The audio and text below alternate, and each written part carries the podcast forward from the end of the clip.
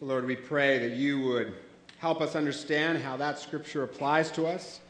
God, we ask that you would speak through the power of your Holy Spirit the words that I'm going to speak, the thoughts that we're going to think in these next few minutes to help us be people of grace and truth. We pray this in your name, Jesus. Amen. Well, a couple of years ago, my youngest daughter, Lucy, went through a phase where every morning she'd come downstairs, lip quivering, almost crying, saying, Jackson, that's my son, Jackson's not brushing his teeth. He says he is, but he's lying. And, and we'd say, you know, it's okay, we'll handle it, don't worry. But she'd say, no, no, no, he's not brushing his teeth, and I am. Right? It's a pastor's kid, very worried about justice issues, right? Well, this kind of reached a crisis for her the next time they went to the dentist because they all got little report cards. And Lucy said she needs to brush more often and she's missing spots and tell her to brush. Meanwhile, my son's report card said, Looks great, keep up the good work. Lucy was quiet the whole way home, pondering the injustice that her brother had received so much grace. As some of you have heard me say before, you know, amazing grace, how sweet the sound that saves a wretch like me, but when it saves a wretch like you, right, it's not so amazing anymore. I think that story illustrates a tension that we all live in between condemning or condoning, between judgmentalism or tolerance. Lucy felt we were tolerating bad oral hygiene when we should be judging it and condemning it. And I think that's a tension all of us face, face both within ourselves as we kind of whether you know kind of go between either just kind of letting ourselves off the hook for our bad behavior or feeling miserable and rotten about it. But it's also a tension we face in dealing with others. The friend who leaves his wife for another woman. On the one hand, we don't want to be judgmental, but on the other hand, that, it just doesn't seem right, doesn't seem like a good thing. Or in parenting, we face this all the time. I face it at least all the time in parenting. You know, uh, kids, especially I think teenage adult children, uh, making decisions that you know long run are going to be harmful for them. You don't want to be judgmental, but you also, you know, you don't want to just kind of ignore it either. So what do you do? The reverse is also true. Sometimes it's our parents that are behaving badly. And we don't, you know, we don't want to judge, but we don't want to tolerate. I mean, all these kinds of situations, we're caught between ju- judging on the one hand or tolerating on the other. Well, we're doing a sermon series called None of the Above about whenever Jesus was faced with, a, with two really lousy choices, he always chose a third, refreshingly different way. He always chose none of the above. And boy, if there was ever an issue in our culture where, where we are faced with two lousy options, I think it's this one judgmentalism on the one hand, or tolerance on the other. And we all know the image that we as Christians have in our culture, right? It's mean, nasty, narrow minded, judgmental bigots. I remember seeing an episode of The Simpsons once, and, and yes, I do watch The Simpsons, but only as cultural research because I know you all watch The Simpsons and I need to understand you and your ways. And so you're a mystery to me, really. And it, it, I actually used to teach The Simpsons at Stanford. Anyway, that's another story because I, I think it's great art. Anyway, where was I? Oh, if you know the show, Homer Simpson has a neighbor named Ned Flanders, right? The Christian neighbor named Ned Flanders. And in this one episode, Ned's coming back from somewhere, and Homer says, Well, where have you been? And, Ned says, I've been to Christian camp learning how to be more judgmental. That is our image, isn't it? Narrow minded, judgmental. And that in a culture that prizes the number one virtue is tolerance. But there's problems with that too because then we condone behavior that God says long term is going to be harmful, even if it feels good for a season. But in the story we read today about the woman taken in adultery, Jesus steers clear of the two lousy choices between judgmentalism and tolerance. He just comes up with a third, refreshingly different way, which I'll name in a minute. In the story, the Pharisees bring a woman caught in adultery, and they say to Jesus, In the law, Moses commanded us to stone such women. Now, what do you say? okay, there's some problems here with just this one sentence. Lots of problems. Let me unpack the problems. Old Testament law actually made it almost impossible to execute anyone for anything, let alone adultery. First, both the man and the woman had to be punished. So, where's the guy? Then, second, it says there have to be two eyewitnesses to the event. To the event. Not, I saw her coming out of his hotel room at the Jericho Sheraton or something like that. Not, you know, not, you know, hey, it looks suspicious. No, no. You had to see the deed with your own two eyes. And not just one witness, but two witnesses had to actually see it. So, question How'd the Pharisees witness that? Were they peering in her window? That's creepy, right? Creepy Pharisees. So either they're peeping toms, or on the other hand, they set this woman up, probably with one of their buddies, who deliberately commits adultery with her, a sin for him too, just so they can trap Jesus into either condemning or condoning and potentially get this woman killed in the process. I don't know about you. Seems like bad behavior to me. What do you think? And you see, that's the problem with judgmentalism. None of us are perfect. But it is so easy, isn't it? It is so easy to see all the flaws in other people and just kind of ignore the flaws in ourselves. Someone sent me a story about a man who was worried that his wife was going deaf. And so, to kind of test it out, one evening he stood about 30 feet behind her and he asked, What's for dinner? And he got no response. So he moved a little closer, about 20 feet behind her, and he asked, What's for dinner? No response. And he's thinking, Wow, she really is deaf, right? So he got about five feet behind her and he asked, What's for dinner? And she said, For the third time, beef stew. So easy. It takes a while on that one, doesn't it? Yeah, you have to kind of think. yeah, okay, you, you got it. You're good. So easy to see the flaws in other people, so difficult to see them in ourselves. And that's the problem with judgmentalism. Right? It usually comes out of our anger, not our love, and it's usually about making ourselves feel superior by judging someone else. Plus, it doesn't do any good. The person just feels judged, they're not motivated to change. But tolerance isn't much better. As you've heard me say before, it's not exactly a compliment to say to someone, I just want you to know how much I tolerate you. you know? I mean, I hear it all the time, right? It's not a, not a compliment, right?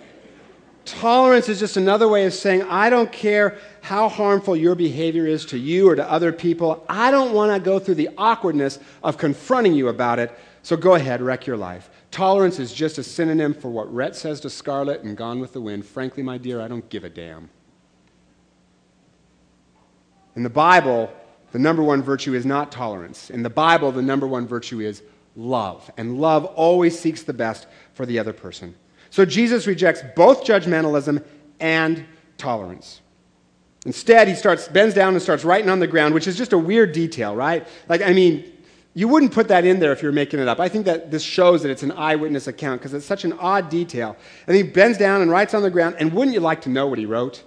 Like, I would just love to know what he was writing. And oceans of ink have been spelled, spilled on this question, and nobody has an answer. My personal favorite theory is he was writing the Ten Commandments which I think is kind of cool because, you know, it says in the Bible that God wrote the first Ten Commandments on tablets of stone with his finger. So here's Jesus, God in the flesh, doing it again. We don't really know what he was writing. I think the main point was just to kind of give the Pharisees a, a moment to just kind of pause, right? And go, whoa, what's going on here? And then he says, Whoever has no sin, go ahead, throw the first stone. And then they all leave, starting with the oldest, because, you know, the older you are, the more time you've had to rack up more sins. So they go. And then he gives the woman the third way option not judgmentalism, not tolerance. It's a third way called transformation. He says, Neither do I condemn you. Go now and leave your life of sin. And embedded in that sentence are four key steps to how we become none of the above, third way people who reject both judgmentalism and tolerance and instead become third way people about transformation, whether that's for ourselves or for the people that we deal with. Now, ultimately, transformation is the work of the Holy Spirit, but there are four things we can do to participate. And the formula goes like this grace plus truth plus vision plus time equals transformation. Grace plus truth plus vision plus time equals transformation along with the work of the Holy Spirit. And the order here is important, by the way. So let's take them one at a time. Grace. This comes first because it is the foundation Right? When we experience grace, we feel free from shame, and that motivates us to change. The problem, though, is grace is not how our world operates, is it? I mean, we don't get grace at work. We certainly don't get grace at school, right? Tests don't come back with the right answer circled. Right? They come back with the wrong answer circled just to rub it in your face, right? Grace is not, you know, our world doesn't operate on grace. And, and we're always feeling other people are always, we just hear our faults over and over again. Sometimes even in church, we feel judged, or at least we're afraid that we're going to come in and be judged. I heard a pastor once say to his congregation, Do you ever come in here and think, man, I must be the worst Christian in here? Because if you think about it, somebody's got to be. Right? And that, that's kind of how we think, right? Do you ever do that, right? Man, I must be, man, if they only knew what I did, if they only knew my past, all the stuff I've done, here's what Jesus says to you. It's the same thing he says to this woman I know what you've done, and I know what you haven't done. But you are my son, you are my daughter, and I do not condemn you. In fact, I love you. Now, don't bother me with all that stuff. It was taken care of. Come on, let's go do something cool with your life. And the reason we're forgiven is the same reason this woman is because Jesus has taken our punishment for us. You see, the punishment for adultery back then was death. And Jesus does not suspend that penalty. It's just that he takes it himself so that that woman and we can go free. Heard a story about a man who was sitting on a bench in an airport, and this Christian guy came up to him and was handing out tracts, and he said, Are you saved? And the guy goes, Yeah. And the Christian guy said, Well, well that's not good enough. When did it happen? And the guy on the bench said, Well, hard to tell. About 2,000 years ago. Just found out about it recently, though. you see, here is a general principle. Your sin was taken care of. So here's a general principle never take your sin, or someone else's for that matter, to the law, take it to the cross. See, if I take my sin to the law, all I do is I'm reminded of all the ways I've screwed up and I feel guilty, and, and, or I just want to sin more. Right? There's a the Edgewater Hotel in Seattle. When they first opened, they had signs on all the windows in the rooms: "Do not fish out the hotel windows." But they had to take them down. You know why? Because people were literally leaving the hotel, buying fishing poles, and coming back to fish out the hotel window. Right? Don't take the, you know the law just makes us feel guilty or it makes us want to sin more. So don't take your sin to the law. Take it to the cross and ask Jesus to help you experience his forgiveness because when we really understand that my sin, oh, the bliss of this glorious thought, my sin, not in part but the whole, is nailed to the cross and I bear it no more. Praise the Lord, praise the Lord, oh my soul. And we are set free from shame and free from guilt. And that sets us up for a new future. Grace.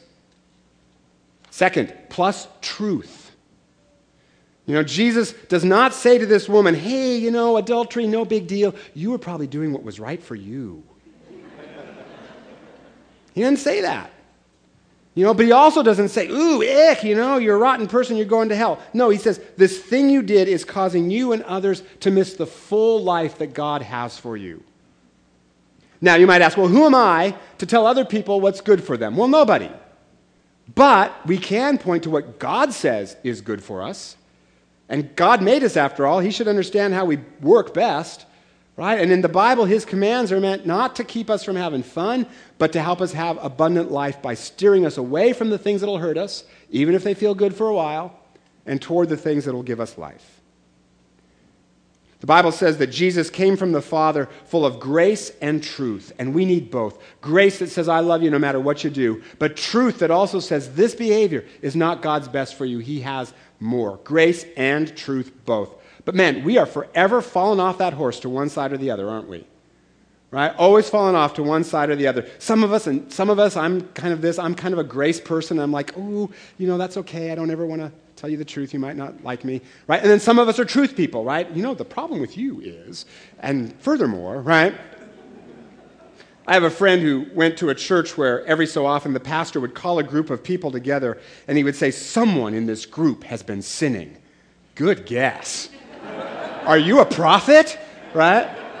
Who is it? And everyone would sit there in silence until someone decided to take one for the team, right? And fess up to some sin. And then the next Sunday, that person would get publicly chastised from the pulpit in the sermon.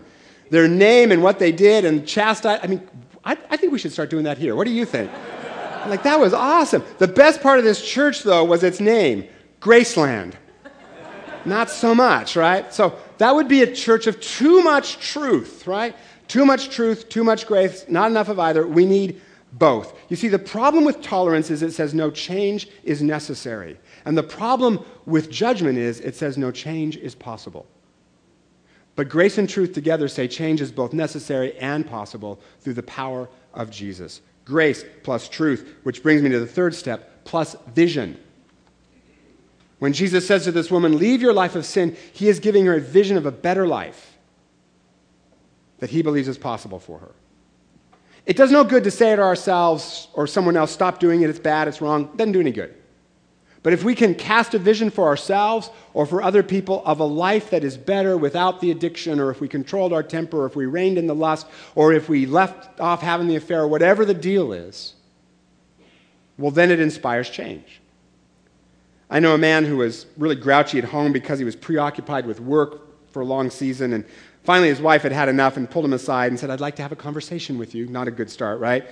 And she said, You know, how our marriage, how fun our marriage is when we're both being spontaneous and having fun and, and when we're talking about our days and we're paying attention to each other. Aren't those good days? And he said, Yeah, those are good days. And, and she said, Yeah, I haven't seen that man so much lately. But I know you have it in you because I've seen you do it before, and, and I need that man, and I want that man, and I miss that man, and I actually think you'd have more fun if you were that man too. She cast a vision. Hey, you don't have to be this way. I know you have it in you to be someone different. She cast a vision. When we understand, when we see a vision for how life is better, following God's ways, it inspires change. This summer, my family and I were in eastern Washington visiting my parents, and we were in the park, and my kids started to complain that they were hot. And I was thinking, yeah, I'm sweating. That's what you're supposed to do in the summer, right? That's, that's why we're here in Eastern Washington, not back in Bellevue. But my, my kids kept complaining, it's hot, it's hot, it's hot. So finally, my wife just kind of snapped, and she turned around and she said, Listen, you are descended from ancestors who came across the plains in covered wagons, from a great grandmother who pulled her family out of homelessness, and from grandparents who fled communist China. Buck up! Right? so maybe a little more truth and grace in that moment.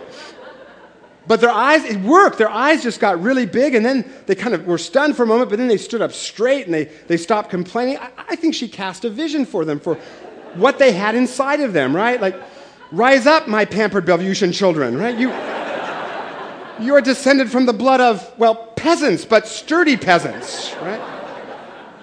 Grace plus truth plus vision, and then finally, time. Because transformation sometimes takes a while. Sometimes people like the life they're in. They don't want to change their behavior. That's okay. It's not our job to change anyone. The Holy Spirit does that. Our job is to show grace and truth and vision and then do a whole lot of praying, a whole lot of praying, a whole lot of praying. And we can't do that for everyone, but we can do it for a few, including ourselves. When I did college ministry, I used to meet with a Stanford football player about once a month or so. And this guy was huge linebacker, just huge. I mean, he could have eaten me for lunch. He was just giant, right? And he would tell me about how much fun he'd have on his weekends, how drunk he got, how many women he'd slept with, which impressed lots of his friends because in college, right, some people think that's cool.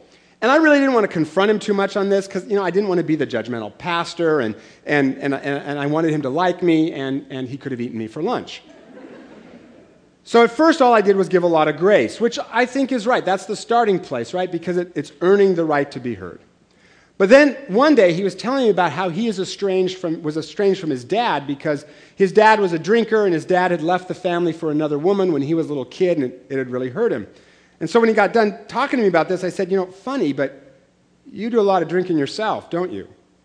And he said, Yeah, yeah, yeah, but I'm in college. That's different, right? And I said, And, and you're with a different woman like every other month, aren't you? And he said, Yeah, yeah. What are you getting at? And I said, Well, I don't want to offend you, but it seems to me that you're headed down a road that's going to end up with you being just like your dad. And, and that's too bad because I actually see you differently. I, I mean, I've seen you stand up to peer pressure, and I know you've got that kind of courage inside of you. And I've seen how you show a lot of respect to me and to your friends, and I believe that you could show that to one good woman of worth, and you would probably change her life if you did it, if you were to be that respectful to a woman.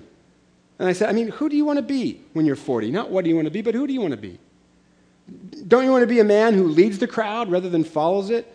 Don't you want to be that man whose wife just thinks he's great because of all the ways that you have helped her become everything she was meant to be in Christ? Don't you want to be a dad who passes on honorable manhood to your sons in a way that your dad didn't do for you? And I think that you can be that man. I think you've got it in you. I've seen that stuff in you. But you got to start today because that kind of character takes a lifetime of practice. And when I was done, he just stared at me for a really long time. And I'm thinking, please don't hit me. And then he said, You and I meet about once a month, don't we? And I said, Uh huh. And he said, Could we make that once a week? And I said, Yeah, I think we can make that happen. And then over the course of the next two years, two years, he gradually began to change. Got a different group of friends that pointed him in the right direction, began a long process of transformation to become more the man that I think deep in his heart he really wanted to be. I didn't judge him. I didn't say, you terrible person. But I also told some truth. And then I cast a vision for something, a life that I thought was possible for him. And then I gave it time and I gave it prayer. And I didn't get eaten for lunch. So, where do you need to hear God's truth that, like me, you are a sinner?